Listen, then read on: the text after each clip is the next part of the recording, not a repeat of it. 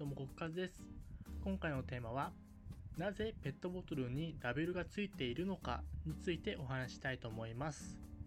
まあ、最近、コンビニやスーパーなどで、なんかラベルのついてないペットボトルもあるのですが、まあ、ほとんどの商品にラベルがついています。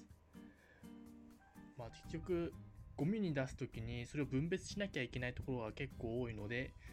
まあ、それだったらなんか一つにそれに直接書いて一体化した方がやっぱ資源的にもいいですし、まあ、ゴミを出す側としては分別する手間も省けるのでそっちの方がいいんじゃないかなとは思いますがなぜそうしてないのか。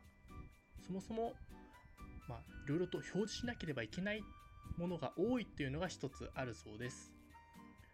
まあ、食品表示法という法律に基づく表示があったりあとは資源有効利用保身法という法律に基づく表示などさ、まあ、様々なこれをちゃんと書かないと売ってはいけませんというものがあるので、それをちゃんと書くために、まあ、一本一本ラベルにそういう表示しなきゃいけないものを書いていると。ただ特例もありまありまして、なんか箱で売る場合、もう単品じゃなくてその箱ごとですね。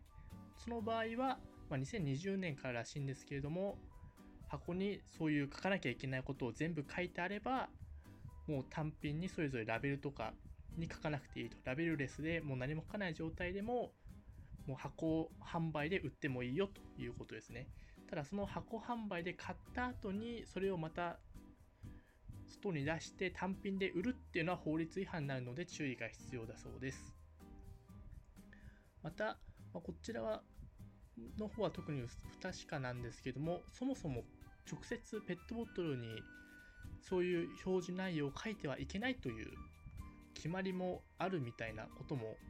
調べてみると書いてあるところがあったので、まあ、もしかしたらそういうのもあってペ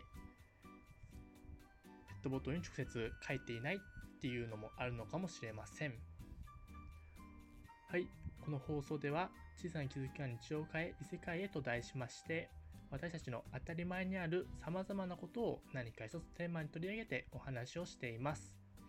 えこの放送の評価とそしてチャンネルのフォローよろしくお願いします。